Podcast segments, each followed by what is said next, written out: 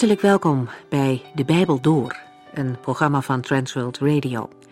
De Bijbel Door is een radioserie die u in vijf jaar meeneemt door de hele Bijbel. Van Genesis 1 tot Openbaring 22.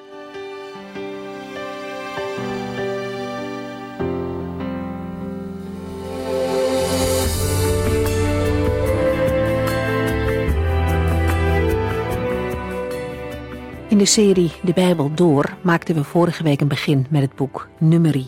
Een van de vijf boeken die Mozes heeft geschreven. Er wordt ook wel gezegd dat dit boek ver na Mozes tijd is geschreven, in de tijd van de koningen of zelfs pas tijdens de ballingschap. Het is echter aannemelijk dat Mozes de schrijver van het grootste deel is. In hoofdstuk 33 wordt ook genoemd dat Mozes een verslag van de reis door de woestijn heeft bijgehouden. En enkele teksten zijn dan iets later toegevoegd door een andere auteur. In het Hebreeuws kreeg dit vierde Bijbelboek de titel In de woestijn. Het drukt dan ook precies uit waar het om gaat. Numeri sluit aan op Exodus en vertelt over de periode dat het volk Israël door de woestijn trok op weg naar het beloofde land. Een groot deel van die tijd dwaalde het volk maar rond in die woestijn, als gevolg van hun eigen ongeloof. En daar komen we later in het boek Numeri nog uitgebreid op terug. Dit Bijbelboek, met gebeurtenissen van lang geleden, is bij uitstek ook een boek voor de gelovigen van nu.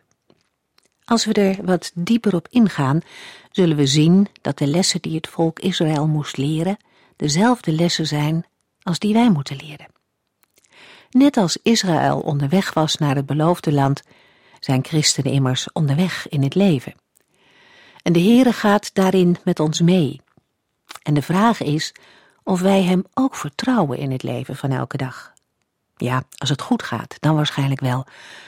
Maar als het moeilijk is, als het leven tegenzit, als er beproevingen zijn, vertrouwen we dan ook op de Heere? In nummer 1 vinden we het volk Israël in de woestijn. Het is verlost van de slavernij van Egypte, maar heeft de landbelofte nog niet ontvangen. Alles staat al in het teken van het vertrek van de Sinaï. Dat gebeurt in hoofdstuk 10. Die tussenliggende hoofdstukken beschrijven maar een korte periode, nog geen drie weken. Nummer 1, vers 18 opent met de telling en de ordening van het legerkamp.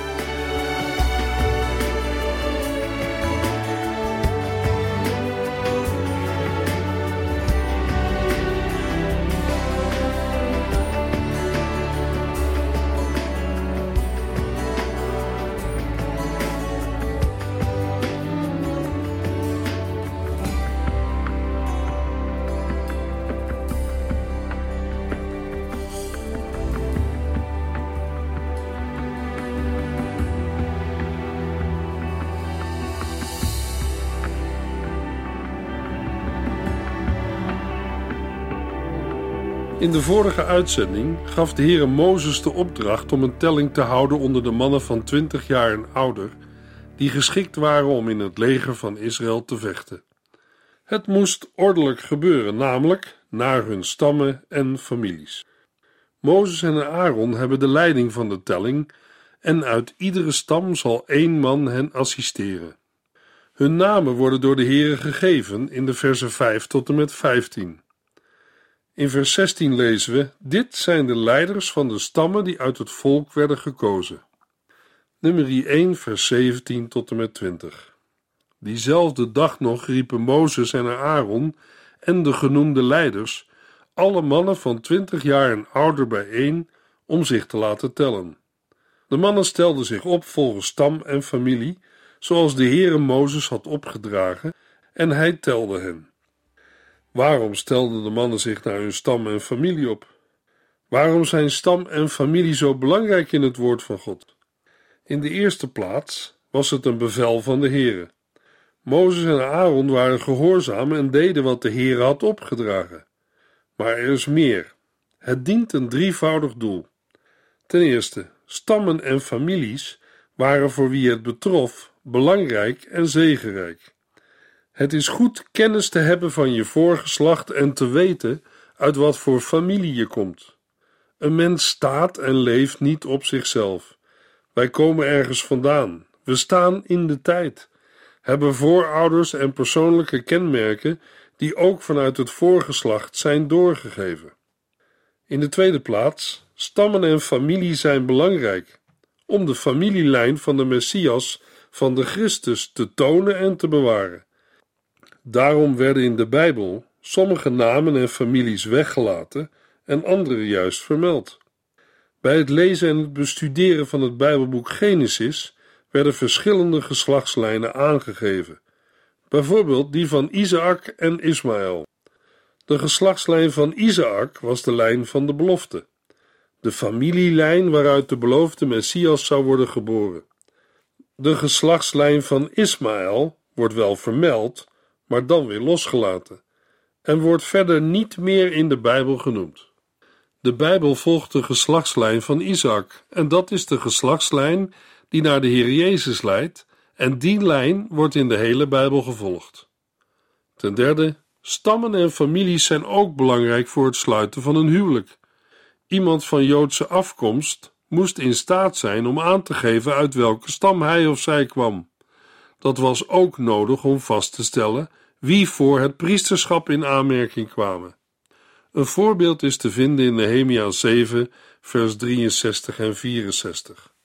Ook drie priesterfamilies gingen terug naar Jeruzalem, maar zij konden niet schriftelijk aantonen dat zij Israëlieten waren en mochten daarom niet meer als priester dienst doen. Ook voor vandaag is het een punt om over na te denken. Nee, dan gaat het niet over de vraag of een mens kan aantonen of hij of zij van Joodse afkomst is. Het gaat dan over de vraag of wij weten opnieuw geboren te zijn, dat we een kind van God mogen zijn.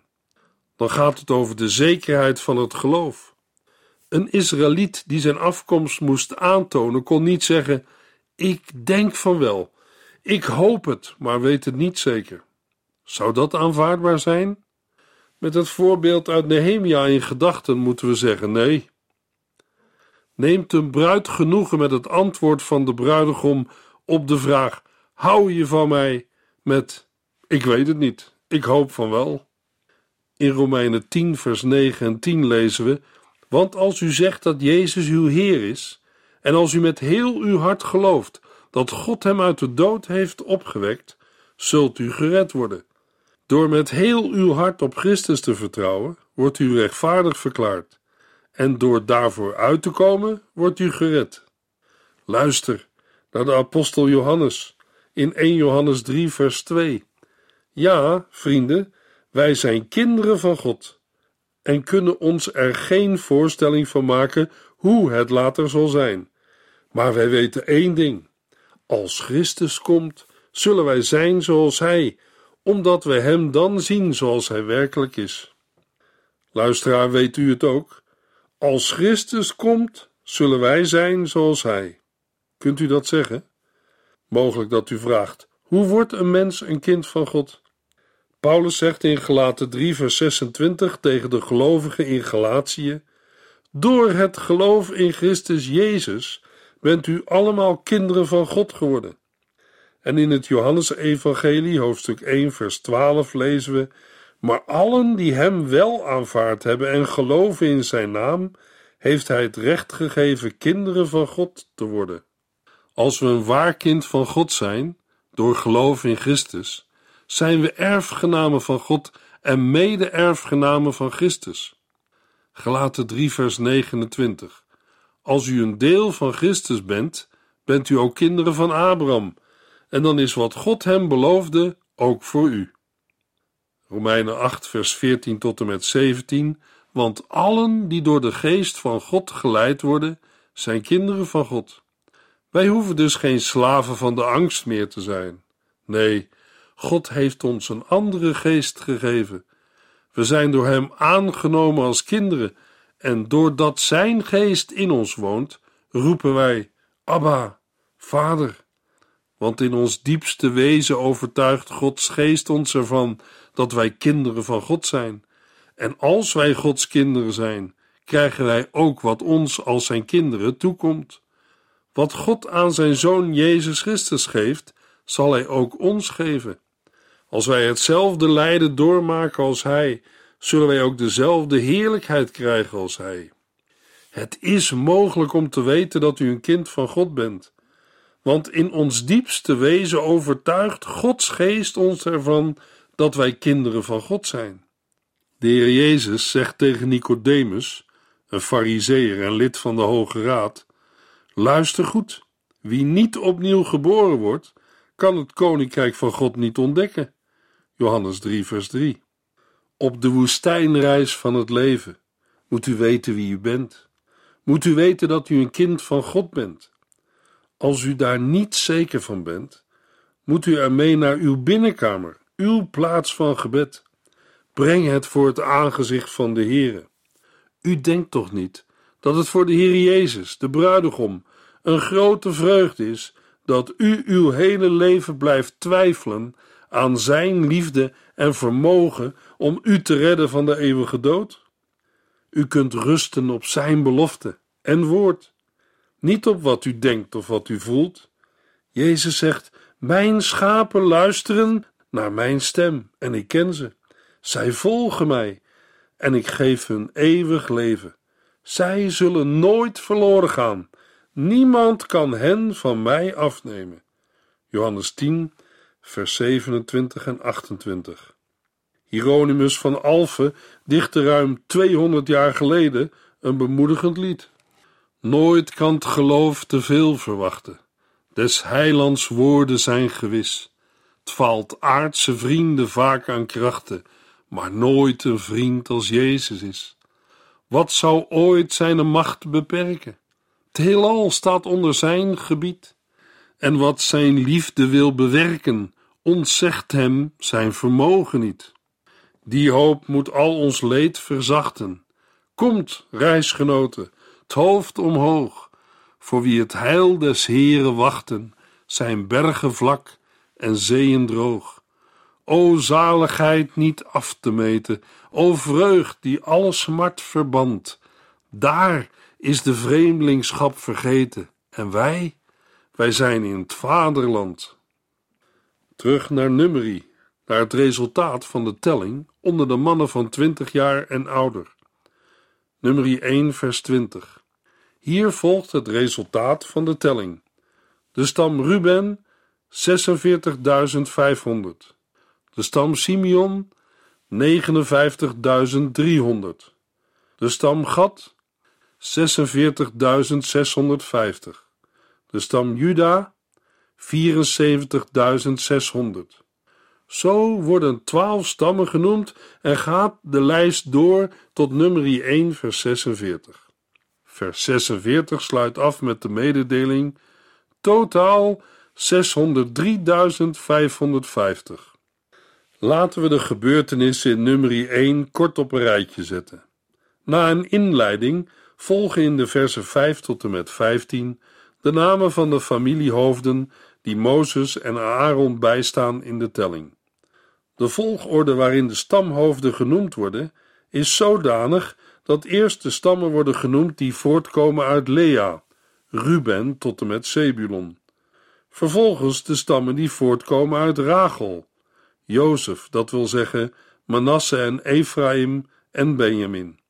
En tenslotte de stammen die voortkomen uit Bilha en Zilpa, dan tot en met Naphtali.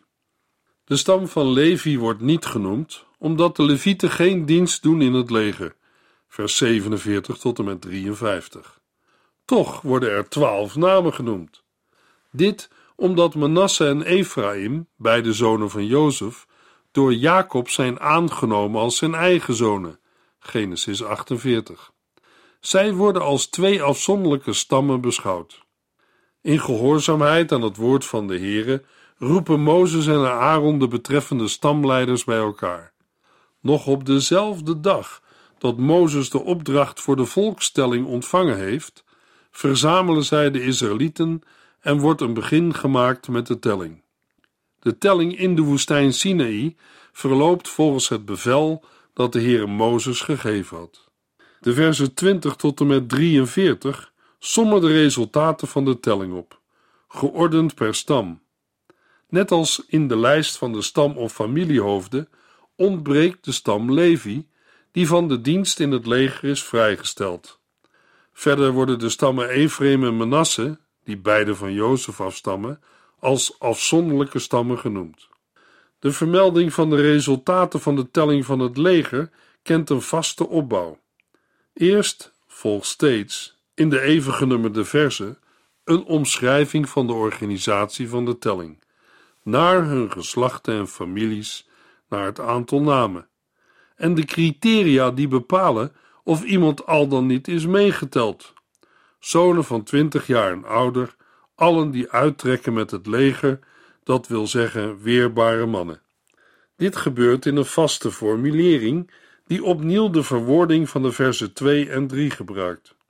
Vervolgens wordt in de oneven genummerde versen van elke stam het resultaat van de telling vermeld. Daarmee is duidelijk hoeveel mannen elke stam kan bijdragen aan het leger van Israël. Ook dit gebeurt in een vaste formulering. De opsomming van de aantallen soldaten per stam wordt afgesloten met een samenvatting en een conclusie. De samenvatting benadrukt dat de telling is uitgevoerd overeenkomstig de instructies van de Heere. Vers 46 sluit het verslag van de telling af met een vermelding van het totale resultaat. Nummer 1, vers 47 tot en met 53.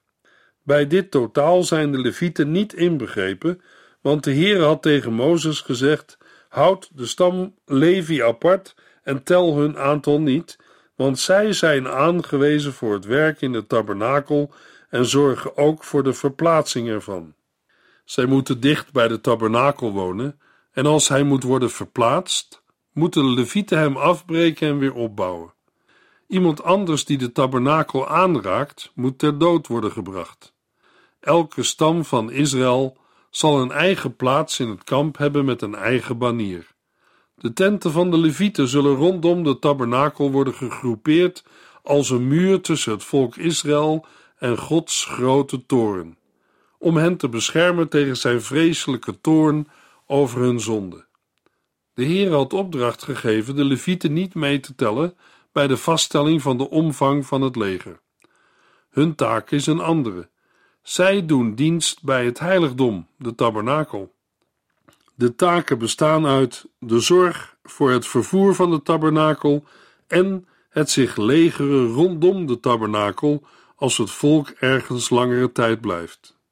Deze twee aspecten worden pas in de versen 51 tot en met 53 aangegeven en vervolgens in nummer 2 tot en met 4 verder uitgewerkt.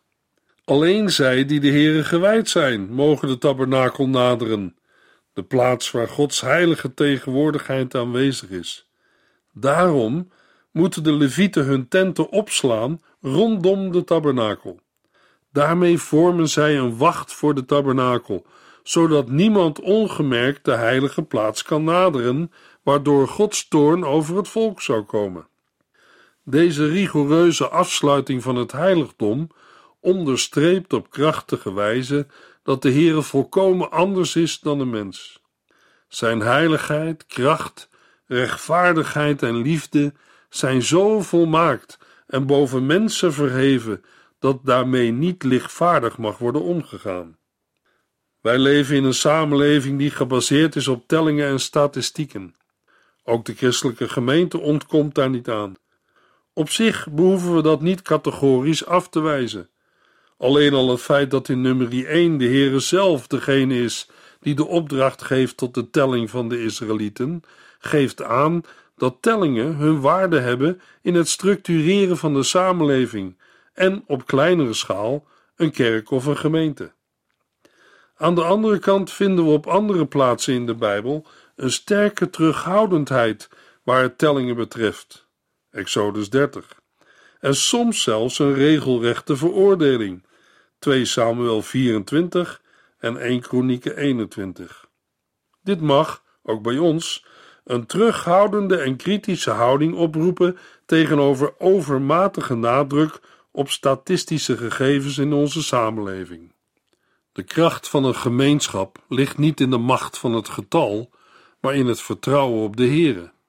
Nummer 2, vers 1 tot en met 3. De Heere zei tegen Mozes en Aaron: Elke stam heeft zijn eigen plaats in het kamp met een vlaggenstok en een stambanier. Elke stam zal zich op een afstand rond de tabernakel groeperen. Dit zijn de plaatsen waar elke stam in het kamp verbleef. De stam Juda, 74.600 personen, onder leiding van Nachzon, zoon van Aminadab, oostkant van de tabernakel.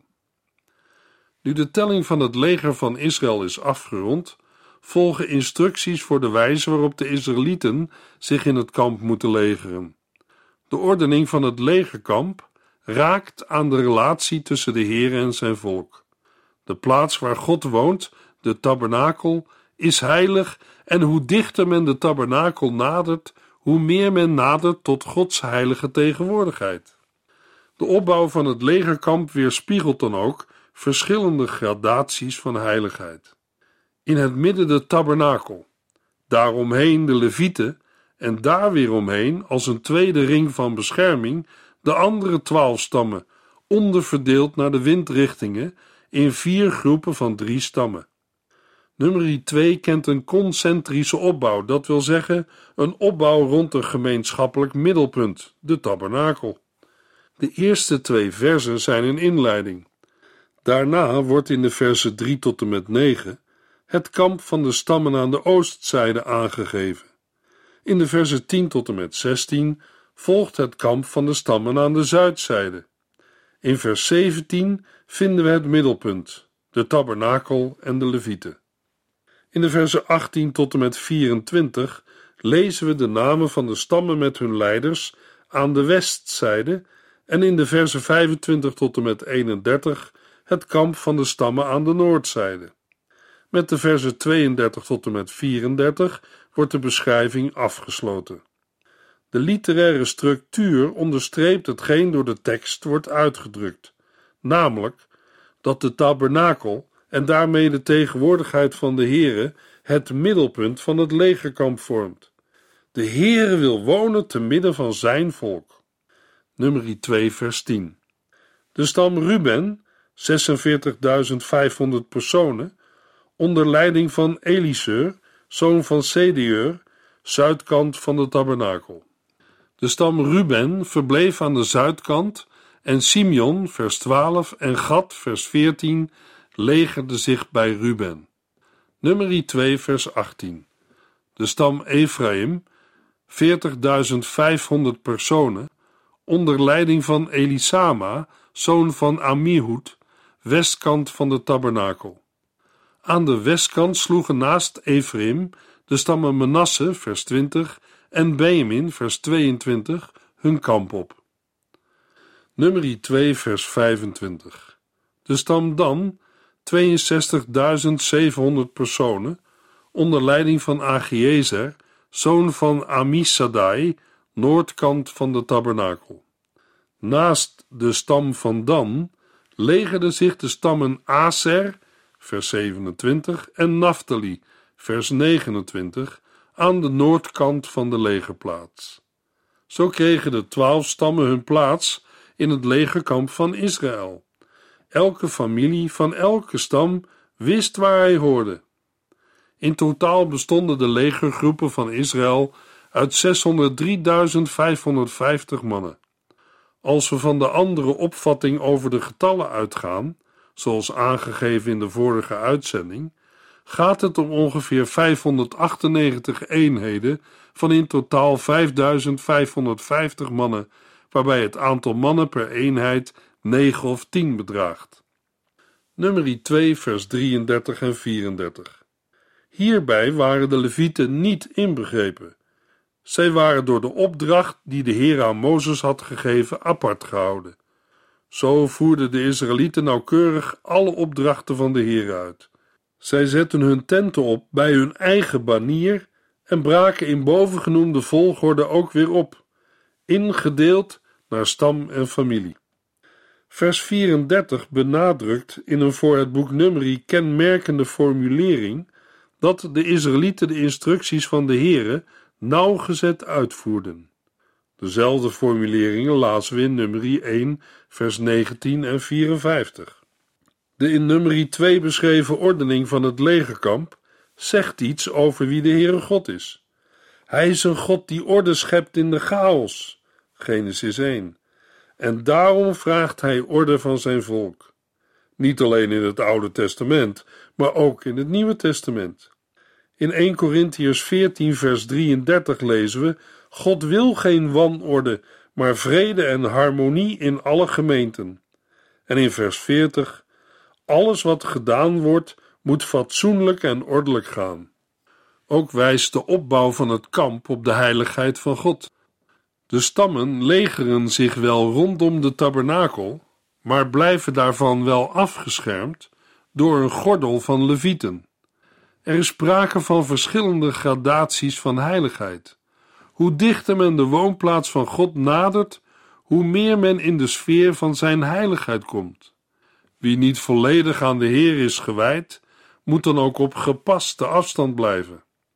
In het Nieuwe Testament lezen we dat de gelovigen niet langer op afstand behoeven te blijven, maar dat zij, gereinigd en geheiligd door het bloed van de Heer Jezus, zelfs in het allerheiligste mogen binnengaan. Hebreeën 10. Toch blijft tegelijkertijd ook hier de waarschuwing klinken gepaste eerbied te bewaren. Wie lichtvaardig omgaat met de heilige God, roept een oordeel over zich af. Handelingen 5 en 1 Korinthe 3. De opbouw van het legerkamp van Israël laat zien dat de Heere niet afzijdig blijft van zijn volk. Hij wil wonen te midden van zijn kinderen. Na de komst van de Heer Jezus en de uitstorting van de Heilige Geest is Gods aanwezigheid niet langer gebonden aan een plaatselijk heiligdom. Johannes 4. Door zijn geest woont de Heer in zijn gemeente en wil hij met hen zijn. In de volgende uitzending lezen we nummer 3 en 4.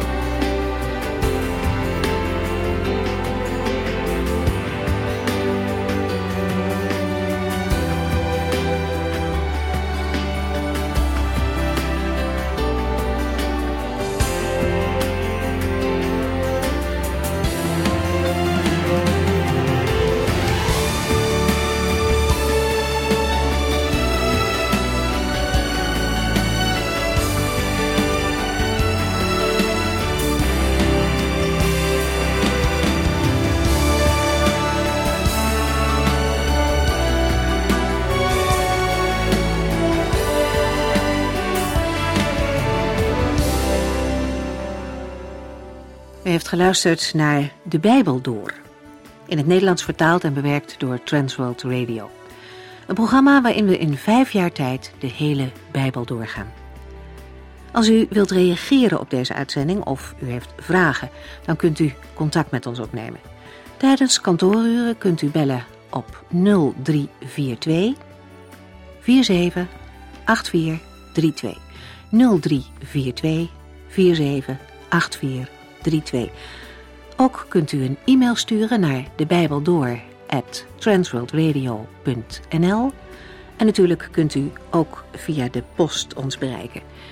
TWR, postbus 371, postcode 3770, AJ in Barneveld. Dit programma werd gepresenteerd door Cor Weda en Ike André. Techniek was in handen van Odin van Woerdekom. En wij allemaal bedanken u voor het luisteren. Graag tot de volgende keer.